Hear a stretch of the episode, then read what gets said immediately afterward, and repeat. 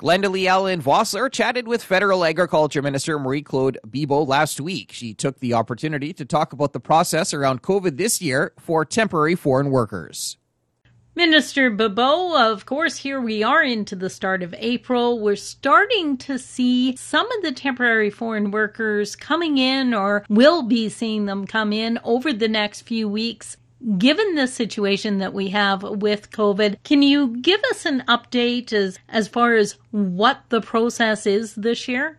Well, um, we could see that the, the farmers have planned to bring their foreign workers earlier this year.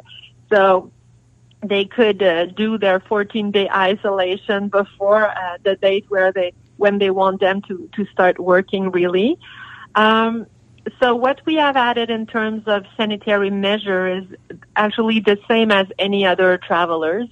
Uh, they have to do this uh, pre-boarding test before they leave their country and, and show a neg- negative result, obviously. Then when they arrive in the airport uh, in Canada, they have to go through a second test. And if they can uh, drive directly uh, or, you know, take a, a private uh, transportation to their to the farm or to the place that they, where they are supposed to do their 14 day isolation, they can proceed directly. They don't have to stay in a hotel. However, if they have to take a second flight, but a commercial one, then they would have to wait for the result of their test uh, at the airport or an hotel near the airport uh, where they have first landed. So we estimate that 95% of the foreign workers will be able to travel to, to take their second test upon arrival and move directly to their uh, to the farm and do their 14 day isolation as they did last year. And they also have to take a, a third test on day 10 or so to make sure that they have a third negative test before they start working. That's Federal Agriculture Minister Marie Claude Bibeau. For Golden West, I'm Glendalee Allen Vossler.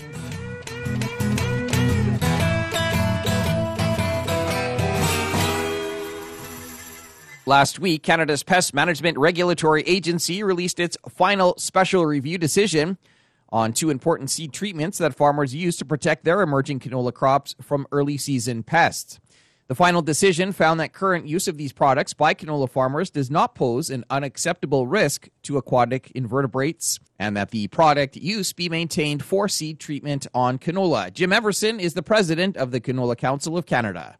The PMRA, the Pest Management Review Agency, regulatory agency, made a decision last week, a final decision in a review that they were undertaking of uh, seed treatments and um, made the decision that there would be no change to canola, the use of these seed treatments in canola production. And seed treatments have been really critically important to canola production for um, for dealing with uh, early season insects, especially um, flea beetles, which is a constant uh, challenge for canola farmers. So we're very pleased that the PMRA um, provided what we think is a strong science-based decision um, using the best data available and came to a conclusion that uh, that allowed us uh, canola farmers to continue to use those important products. Yeah, and I guess uh, just talk a bit more about this whole process and how um, you know scientific uh, data was used to to make the decision here. Well, originally the Pest Management Regulatory Agency made a decision, an interim decision, to to phase out the use of the products across all agriculture uses and it was based on you know the best science they had at the time, I think, but but but maybe not as robust uh, a set of data that, that could be compiled. And so the canola industry, the, the Canadian Canola Growers Association, and the Canola Council of Canada really worked together to pull some pull data together on uh, you know field-based actual um, research done on uh, impacts. It included uh, looking at uh, monitoring uh, waterways and and providing you know data to the pest management regulatory agency and and they um, you know indicated early on that they're really interested in all the science that's available that they could review and they reviewed the science that we that our associations helped helped provide and uh, I think their decision takes into account uh, that data.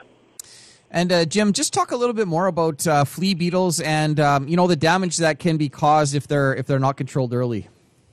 Well, it's a challenge because diagnostic work on, on determining where flea beetles are likely to, to come in the spring is is really difficult. Uh, you cannot really rely on data from the previous year to predict where flea beetle outbreak will take the following year. So we think that using seed treatments um, um, pretty extensively is part of an integrated pest management system that you could deploy on a farm and is based on science.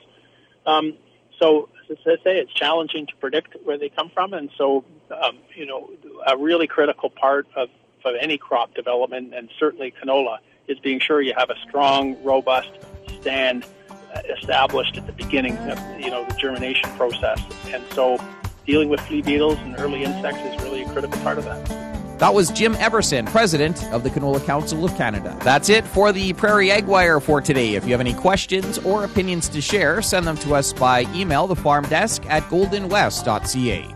On behalf of Glenda Lee Allen Vossler, I'm Corey Canute. Thanks for listening and have a great afternoon. The Prairie Ag Wire will return tomorrow on the Golden West Farm Network.